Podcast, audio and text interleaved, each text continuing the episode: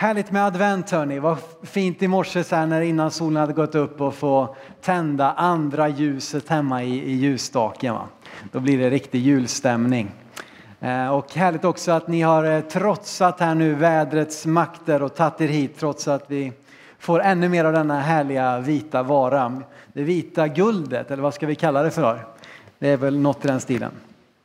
Hörni, jag skulle vilja tala till er idag på ett tema som är nästa steg.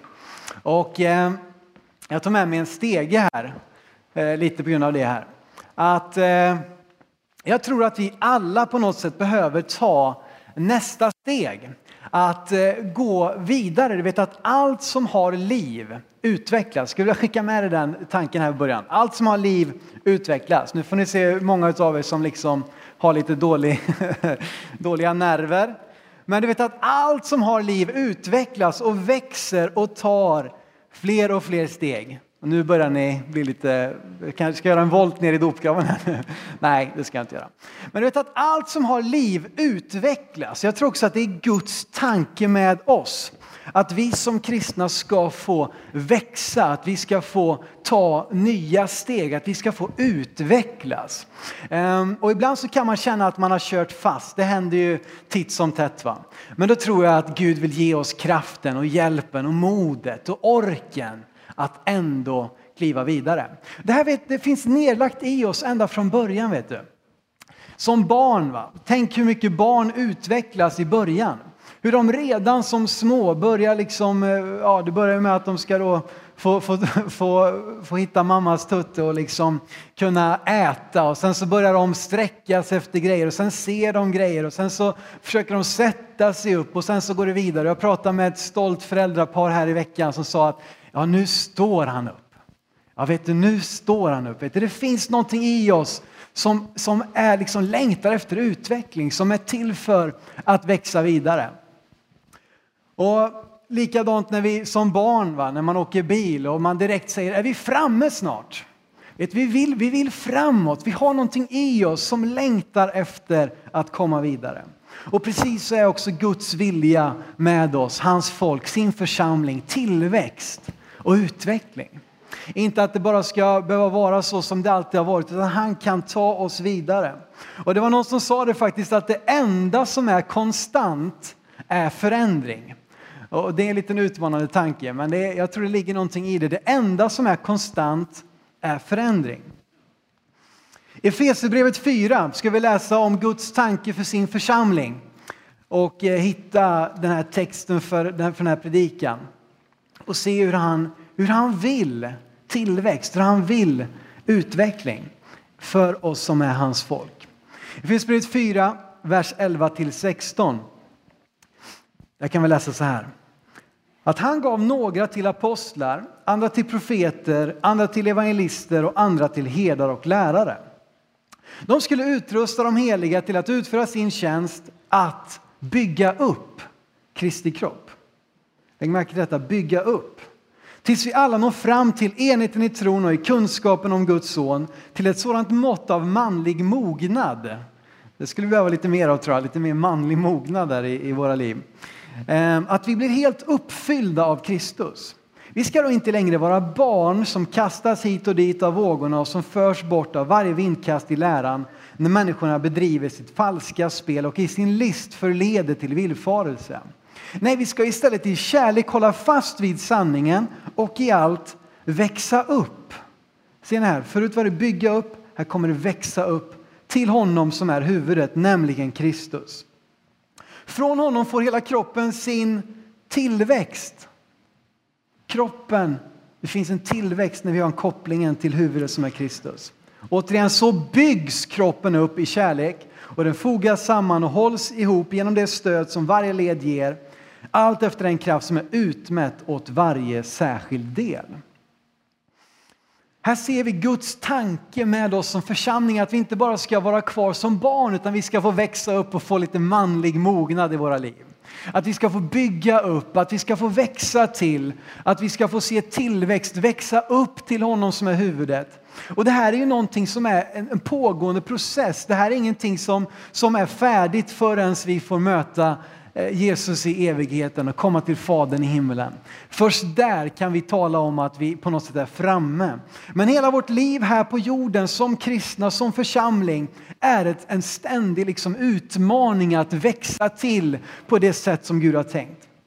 Och det gäller både oss individuellt, du ser att det står här varje särskild del. Det finns någonting till varje särskild del. Men vi ser också kopplingen att de har sin plats i kroppen. Och därför är din personliga utveckling som kristen och som troende så otroligt beroende av kopplingen till kroppen, av församlingen. Och därför tror jag att vi många gånger när vi distanserar oss från församlingen på grund av olika anledningar, kanske att vi inte har tid, kanske att vi inte är så nöjda, kanske att vi inte trivs, kanske att vi har olika anledningar. Men när vi gör det så tror jag också vi begränsar vår möjlighet till tillväxt. Därför att det är så kopplat här, varje del får sin tillväxt i kroppen, i helheten och tillsammans växer vi upp till huvudet. Och det här med tillväxt och utveckling är också något som finns i vårt DNA på något sätt. Eh, jag är uppvuxen i en kristen familj och har suttit på så många möten att jag inte, man kan inte räkna dem alla. Så är det, vet du. Det är så mycket möten och grejer. Va? Och hört så mycket böner och predikningar och bibelord och, och, och tal och, och så vidare. Och någonting som jag har vuxit upp med, det är människors böner om tillväxt, om väckelse, om människor som blir frälsta. Om att vi ska få växa som församling, växa som Guds folk. Predikningar som handlar om detta. Profetior som talas ut att nu är Guds tid för Sverige eller Guds tid för vår församling eller, eller vad Gud vill göra utav tillväxt. Eh, så att jag tror att det är någonting positivt. I grunden är det positivt. Men jag tror också att vi ibland ehm, har en slags romantisk bild av detta med tillväxt eh, eller av utveckling, av väckelse, av att församlingar växer, av att det ska gå smärtfritt. Att det så att säga inte ska kosta så mycket. Men det är så att vart än det finns tillväxt så finns det också växtverk. Ehm, och det är ju så, jag vet inte om, om, om ni varit med om det, men växtverk, det är någonting som kommer när det finns tillväxt. Att det gör lite ont, man får lite växtverk. Eh, och det var en Frederick Douglass här som var en afroamerikansk medborgarrättsaktivist som kämpade för alla människors lika värde och rätt att rösta och så vidare på 1800-talet. Han sa det att if there is no struggle, there is no progress. Alltså om det inte finns svårigheter så görs inte heller några framsteg. Därför att utveckling, tillväxt, framsteg kommer tillsammans med svårigheter och utmaningar. Det kommer tillsammans med växtverk. Och eh, det är ju så som sagt att vi tänker, vi, vi, vi, vi, som sagt, vi ber, vi predikar, vi, vi, vi längtar efter tillväxt. Men så när den ibland då kommer så, så smått tillsammans med växtverk så är vi inte alltid lika positiva längre. Utan då vill vi gärna att det ska fortsätta vara bekvämt. Men tillväxt utan utmaningar och uppoffringar är en illusion. Jag säger det igen, tillväxt utan utmaningar uppoffringar är en illusion. Vi ska läsa detta faktiskt och se det i Apostlagärningarna kapitel 6 och vers 1.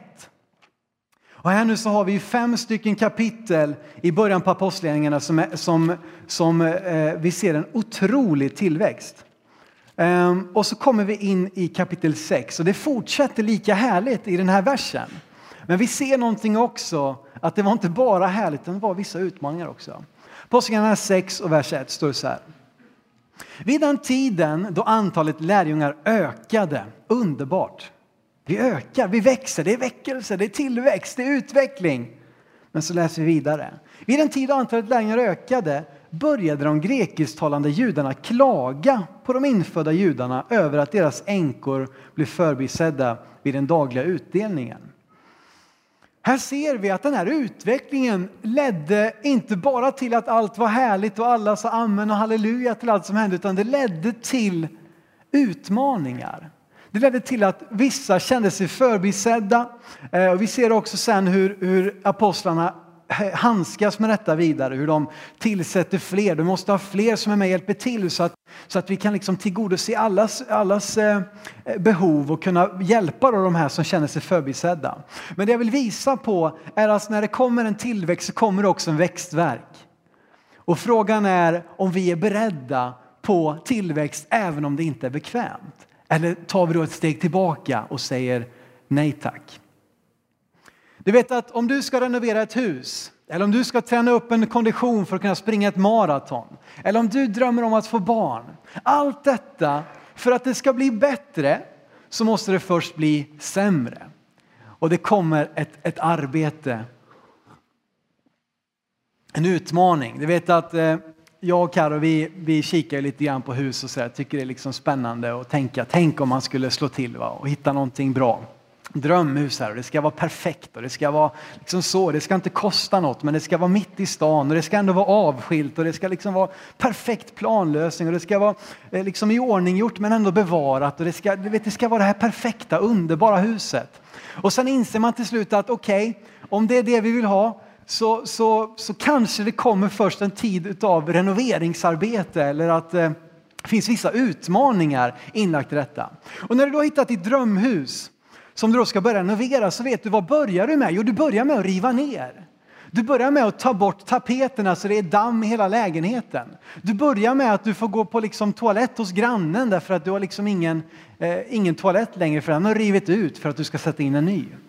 Du vet, det kommer en växtverk, det kommer en utmaning innan du ser att det faktiskt blir det där drömköket eller drömhuset eller vad det nu var du längtar efter.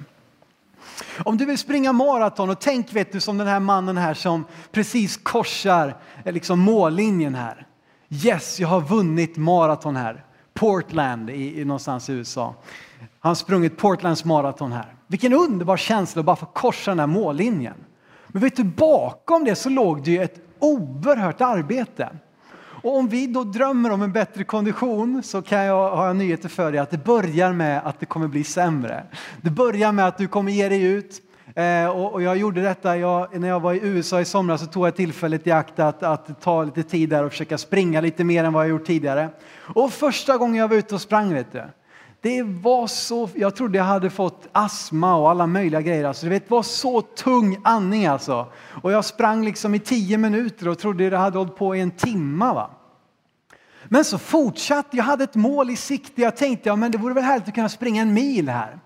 Och så fortsatte jag, första gången kanske bara några kilometer, nästa gång lite, lite lättare. Det gick lite lättare. Hela tiden är det ganska jobbigt att springa men man ser också att det kommer en belöning när man tar den här växtverken eller träningsverken som det är fallet i där. Vet om du får barn, det är underbart när barnet är så här gulligt och ligger och tittar på dig va, från, från liksom barnsängen där. Det är helt fantastiskt.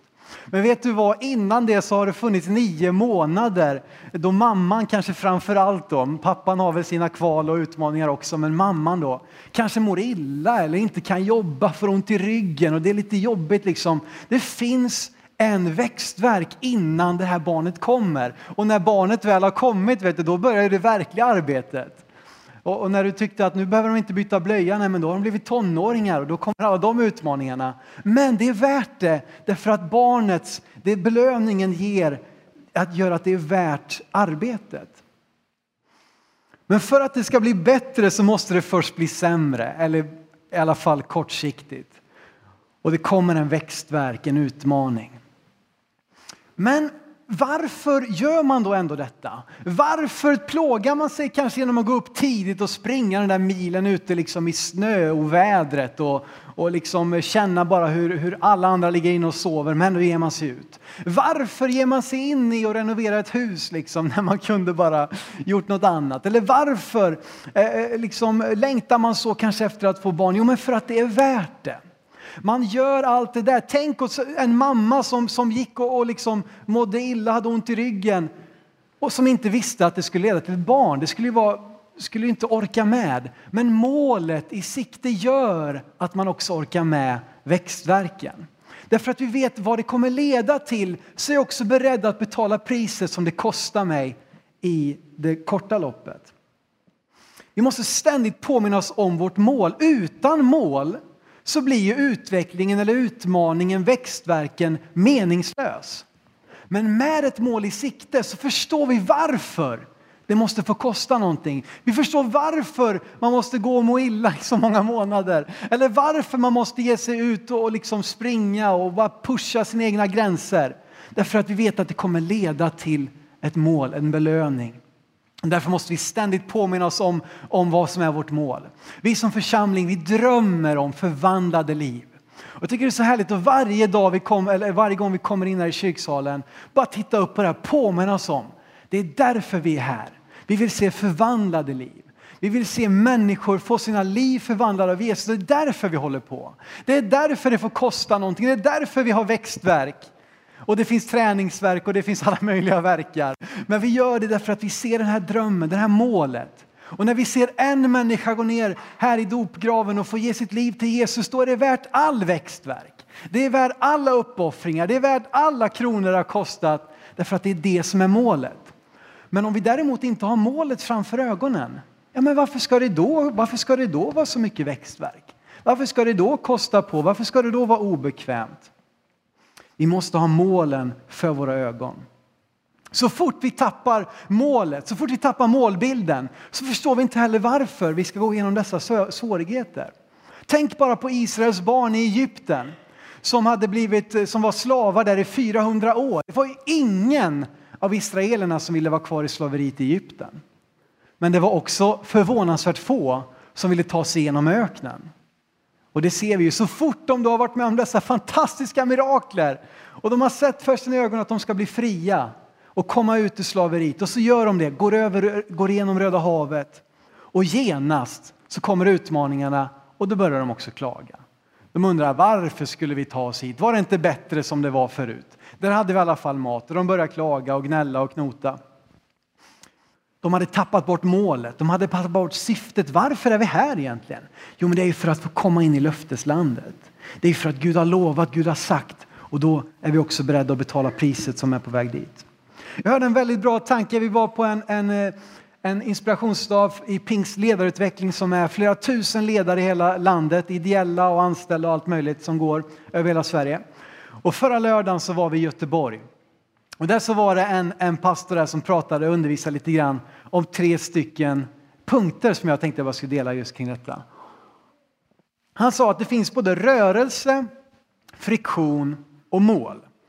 Och det här var någonting som han försökte använda i sitt team och i sin församling för att måla upp bilden vad de håller på med. Och då sa han det att, att när vi har satt ett mål, och det är det vi har gjort, vi har satt ett mål att vi vill se förvandlade liv. Det är det som är vår målbild. Sen kan vi ha delmål och vi kan liksom sådär, bryta ner det där lite mindre.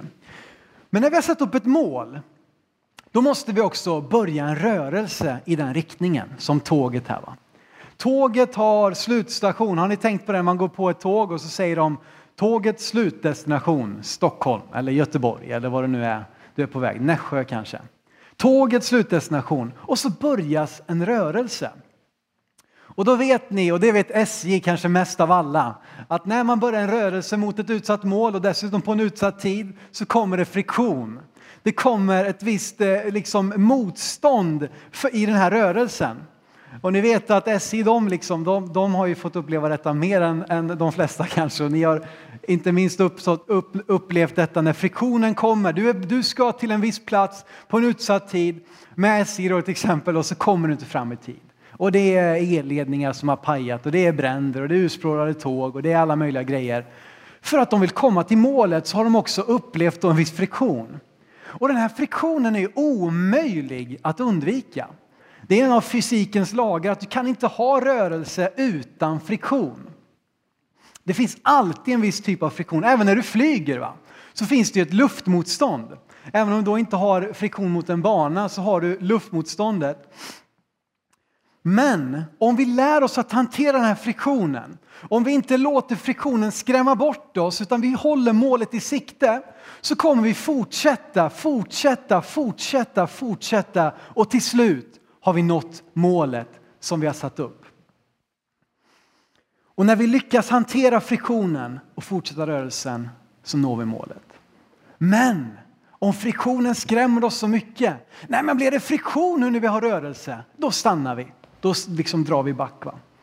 Så kom ihåg då också vad, vad konsekvensen blir av detta. Jag sa i början att allt som har liv utvecklas.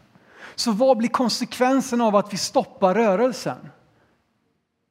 Om allt som har liv utvecklas. Konsekvensen för mig blir att vi går mot en död. Där det inte kan hända någonting. Men med gemensamma krafter och med mycket kärlek, visdom och uppmuntran så kan vi hantera friktionen och nå målet som vi har satt upp. Men jag tror att det kan finnas attityder som hindrar detta som Gud vill göra. Attityder som hindrar tillväxt. Vi ska läsa från Romarbrevet 12 och vers 2 där vi återigen ser det här Guds vilja för oss att få växa, att få utvecklas, att få förnyas. Och det står så här i Romarbrevet 12 och 2. Anpassa er inte efter den här världen utan låt er förvandlas genom sinnes förnyelse så att ni kan pröva vad som är Guds vilja, det som är gott och fullkomligt och som behagar honom. Lägg märke till orden här. Låt er förvandlas genom sinnesförnyelse. Det innebär att vi också kan låta oss inte förvandlas. Vi kan ha attityder som hindrar tillväxt. Jag skulle visa på några attityder som jag tror kan vara detta. Det första är en attityd av att jag har redan bestämt mig. Du vet att när man ska titta på film så, så är det ju så här va, att, att jag gillar ju då film som, som liksom är lite oförutsägbara, som gärna har lite spänning i sig, som man liksom sitter på, på tå hela vägen för man vet inte vad som ska hända. Men så finns det då vissa personer i min närhet, jag ska inte nämna någon vid namn, ingen nämnd, ingen glömd, som kanske mer gillar den här filmen som är lite mer förutsägbar. Som är lite mer bara feel good och du vet helst ska man ha sett den fyra, fem gånger så man verkligen vet att det kommer att sluta lyckligt och att det inte liksom blir några, några tårar av sorg utan i så fall tårar av glädje och av liksom romantik. Och då finns ju de här härliga klassikerna liksom. Helst ska det vara något med Hugh Grant liksom.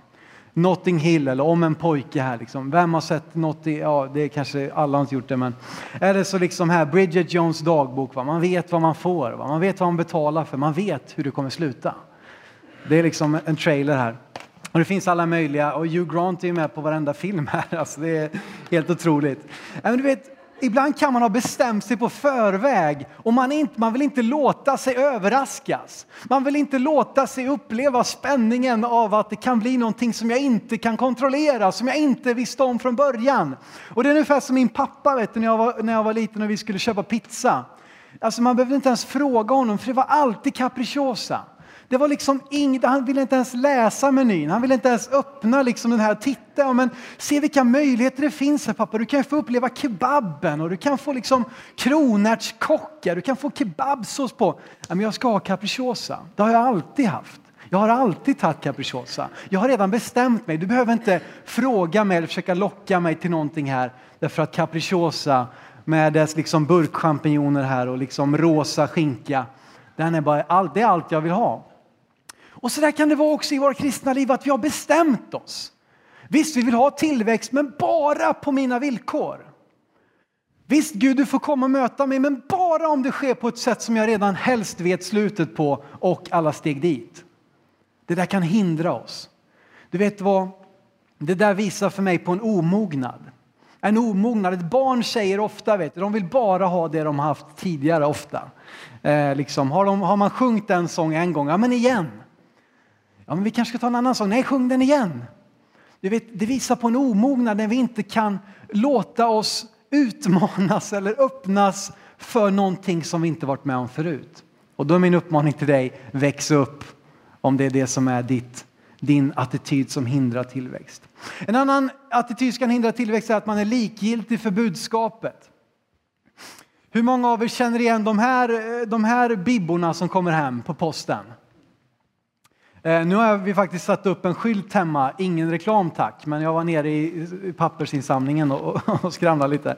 Ni vet, det kommer ju varenda eviga dag va? så får man en sån här rejäl bibba vet, och det kan ju vara 10-20 trycksaker.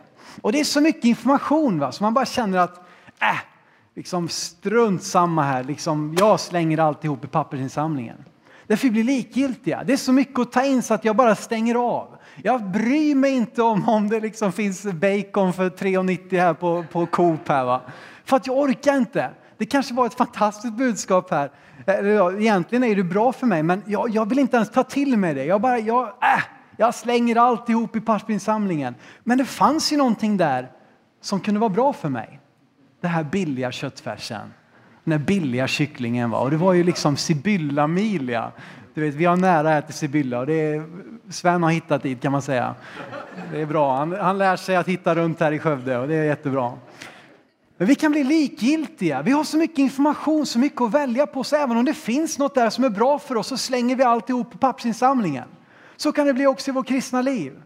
Att vi kommer till kyrkan och vi läser Bibeln, vi lyssnar på predikningar, men vi, vi, liksom, vi stänger av. Det finns någonting som Gud vill säga någonting till dig idag, jag är övertygad om det. Inte för att just jag står här, men för att vi är en kyrka vid hans hus, vi är samlade i hans namn. Då vill han tala till dig. Men vi kan stänga av och vara likgiltiga och hålla distans. Jag tror att det är det som är problemet, man vill hålla distans, man vill inte komma nära. För att då kanske man dras med. Men min uppmaning till dig, om detta är din, din utmaning, din attityd som kan hindra tillväxt, så tillåt dig själv att dras med. Öppna upp dig. Testa det där som liksom, och, och, och stäng inte bara av, utan låt det där extra erbjudandet som finns mitt i allt detta som sägs och görs. Låt det få komma till dig så att du kan få tag på det som Gud vill göra i ditt liv. Det nästa problem som jag tror kan hindra det är att man inte gör plats för Gud i sitt liv. Ehm, kanske att du varit ute och rest någon gång. Och eh, jag gillar att resa. Och här är en helt ny väska här. Va? Samsonite. Eh, fina grejer. Jag har använt den en gång. Fick vi lite, fick vi lite smygreklam där. Eh, men vet du vad, när du är ute och reser så har du detta. Och det här är en sån bra väska som går in som handbagage. Då vet du att när du ska resa så är det så att det finns en maxvikt. Det finns en begränsning för vad du får ta med dig. Eh, och då liksom, du vill ju gärna ha med dig hela liksom garderoben, för vem vet vad som kommer hända? Jag vill ha med mig både vinterskor och, och liksom flipflop och sandaler och fotbollsskor och gympaskor och finskor och ballettskor och allting. För vem vet vad jag kommer stöta på? Men även om du vill ha med dig allting så finns det en begränsning. Det finns en maxvikt i ditt bagage som du inte kan ta med dig mer. Och likaså är det i våra kristna liv. Jag möter så många människor som, som har en tro på Jesus och som vill så mycket. Som har så goda intentioner, som längtar efter mer. Men som inte har insett att det finns en maxvikt i, i väskan. Det finns en, en maxvikt för vad vi kan bära med oss. Vi kan inte bara fylla på, fylla på, fylla på, fylla på. Det finns en begränsning. Och vi måste göra plats för det som Gud vill göra i våra liv. Både när det gäller vår tid, när det gäller våra prioriteringar, när det gäller liksom vårt schema, när det gäller vår familj, när det gäller våra pengar. Vi kan inte bara fylla på, utan vi måste ibland slänga ur så att det finns plats för det som Gud vill göra.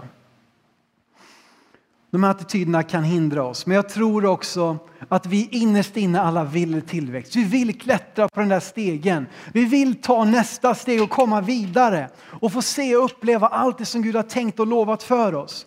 Jag tror det av mitt hjärta. Och vet du vad? När vi då kanske inte alltid ser det så skulle jag vilja introducera ett nytt begrepp här som vi kanske kunde få mynta här i kyrkan och det är förskottslovprisning förskottslovprisning. Skriv upp det vet du, och sätt det i liksom handen eller vad du vill. När vi beställer någonting på internet så betalar vi ofta i förväg. Vi förskottsbetalar därför att vi förväntar oss att paketet kommer att komma. Om vi bara gör beställningen, om vi betalar, om vi liksom är beredda och, och gör oss tillgängliga, att vi kan få liksom det här smset att nu är ditt paket på plats, så förväntar vi oss att det ska komma och därför förskottsbetalar vi. Du vet att när du är på en fotbollsmatch, jag kan lägga upp nästa bild här, när du är på en brittisk fotbollsmatch och det sörjer mig att jag bara kunde hitta en bra bild på Arsenals fans här. Alltså det smärtar lite grann, men ändå, bara för att visa en poäng här. Så när du är på en brittisk fotbollsmatch eller tittar på det på tv, vet du, då hör du hur de sjunger. Och de, liksom, de står med lyfta händer, det är som ett väckelsemöte. Vet du. De står och de gormar och gapar och de sjunger i förskott om lagets seger. De förskottslovprisar är redan innan laget har kommit ut på planen så står de och sjunger. Yes, idag ska vi vinna, vi ska vinna, vi ska ta dem, vi ska göra slarvsylta av dem. Så där sjunger man, vet du. Olika såna här grejer. Redan i förskott så sjunger de ut sitt lags seger. Och jag tror vi kan lära oss någonting av brittiska fotbollsfans Nämligen att vi också ska börja med förskottslovprisning. Vi kanske inte ser allt det som vi längtar efter. Vi ser inte, vi förstår inte. Vi längtar efter utvecklingen, men så kommer den här växtverken och allting är inte vad det, vad det liksom ser ut som kanske. Det är en renovering som pågår och vi undrar, ska det verkligen ska det vara kartonger här och ska det vara ett hål i väggen här? Och, nej men vet du vad, vi har en renovering som pågår. Vi vill se ett drömkök ta plats och ta form. Även här nere i församlingsvåningen. Har jag ett amen på det, ni som jobbar med mingelfikat här? Eh, att få liksom ett fint kök. Vet du, renovering pågår. Och låt oss då istället för att stå så här om, ja, det var ju typiskt, har de inte tänkt på detta? Inse att intentionerna finns där, målet finns där, rörelsen är igång, det kommer viss friktion. Men låt oss ändå ägna oss åt förskottslovprisning så tror jag att det underlättar och det hjälper oss, det ger kraften och det öppnar upp för Gud att också leda oss till det målet som vi längtar efter. Istället för förskottsgnäll så kan vi ägna oss åt förskottslovprisning. Apostlagärningarna 16, 24-25 så ser vi vilken kraft det finns i detta. Paulus och Silas hamnade i fängelse på o, o liksom, även fast de inte förtjänade det. Men där i fängelset så ägnar de sig åt förskottslovprisning. I Apostlagärningarna 16, vers 24 25. Um, äh, förlåt mig, 25 och 26 ska det vara. 25 och 26. Vid midnatt var Paulus och Silas i bön och sjöng lovsånger till Gud och de andra fångarna lyssnade på dem. Här sitter de alltså i bojor. Här kan man minst sagt snacka om växtverk. Det fanns vissa utmaningar i Paulus och Silas liv för att de skulle få se det mål som de längtade efter. Men där ägnar de sig åt förskottslovprisning och så läser vi vidare i vers 26. Plötsligt kom ett kraftigt jordskalv så att fängelset skakades i sina grundvalar. I samma ögonblick öppnades alla dörrar och allas bojor lossnade och föll av. Så låt oss vara en kyrka full av förskottslovprisning. Och när vi gör det, när vi, när vi sjunger ut och när vi tackar Gud och när vi ärar honom så tror jag också att han kommer att svara. Han kommer att leda oss. Kanske ta tid på vissa områden, men när vi gör detta tillsammans och fortsätter rörelsen istället för att stanna upp eller backa så kommer Gud att leda oss till det målet som vi har, som vi har satt upp, att få se förvandlade liv, en förvandlad stad. Men då måste vi vara villiga att ta nästa steg. Och min fråga till dig idag är att vilket är ditt nästa steg? Vad är det som du behöver göra? Vad är det som du har utmaningar i? Vad är det som du längtar efter? Och eh, vi har ju faktiskt någonting som heter just nästa steg, montern här ute. Och det är för att vi som kyrka vill göra allt vi kan för att hjälpa dig vidare. Vi vill inte att du ska sitta fast eller att du ska bara behöva lita på dig själv. Utan vi vill skapa förutsättningar. Vi vill göra det möjligt för dig att få ta nästa steg, oavsett vad det handlar om. Och som sagt, vi drömmer inte bara om förvandlade liv för den som ännu inte känner Jesus, utan lika mycket för oss. Låt er förvandlas genom sinnesförnyelse. Jag längtar efter förvandling i mitt liv. Jag hoppas att du gör det i ditt. Och jag är övertygad om att Gud vill leda dig in i nästa steg. Han vill visa dig vägen. Kanske ditt nästa steg är att ta emot Jesus. Det ska du få möjlighet till om en liten, liten stund. Kanske ditt nästa steg är att börja förskottslovprisa och göra det till en daglig vana. Att ta det som en läxa den här veckan, att förskottslovprisa. Paketet har inte kommit än, men vi betalar ändå priset av att lova och ära och upphöja Gud. Kanske ditt nästa steg är att börja vara med och engagera dig. Att liksom kliva in, att inte bara vara en åskådare utan kliva in och vara med och hjälpa till. Och vara med och bygga det här huset. Hugg in, du kanske ser behoven. Vi är mitt i en renovering, du vet, det, finns, det finns alltid användning för ett par extra händer, ett par extra fötter. Eh, eller någon som kan hjälpa till på olika sätt. Kanske ditt nästa steg är att återigen koppla dig samman med församlingen. Det som vi läste om i början här, hur varje särskild del får kraften utifrån kopplingen till kroppen. Kanske att du har distanserat dig i ditt kristna liv, att du håller dig på avstånd. Men vet du vad? Då vet jag att Gud manar dig att komma tillbaka, kom in i gemenskapen. Vi skulle bli så glada om du skulle vilja komma med i vår kyrka, om du skulle vilja gå med i en hemgrupp. Vad som än är ditt nästa steg så vill jag uppmana dig att ta det, att göra det. Kanske ditt nästa steg att börja ge regelbundet till Guds verk. Börja ge tionde. Tro Gud om det. Vi vill hjälpa dig på allt sätt vi kan i nästa steg stegmonten här ute. Men just nu så vill jag göra det viktigaste, nämligen erbjuda dig som vill ta emot Jesus i ditt liv att göra detta. Och eh, jag ska bara ge dig detta tillfället då. Att få välkomna Jesus i ditt liv, få säga ditt ja till honom. Han vill utveckling för dig. Han vill hjälpa dig vidare. Han vill gemenskap för dig om du upplever ensamhet. Han vill frihet för dig om du upplever ångest. Han vill frälsning för dig om du upplever fördömelse. Jesus vill, han har betalat priset för dig. Där kan man snacka om en förskottsbetalning.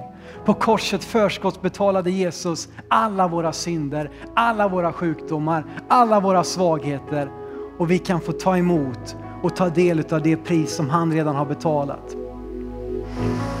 Ska vi blunda tillsammans här inne? Och bara ta en liten, liten stund, en liten minut inför Gud, inför hans ansikte. Och så vill jag ställa den här frågan till dig.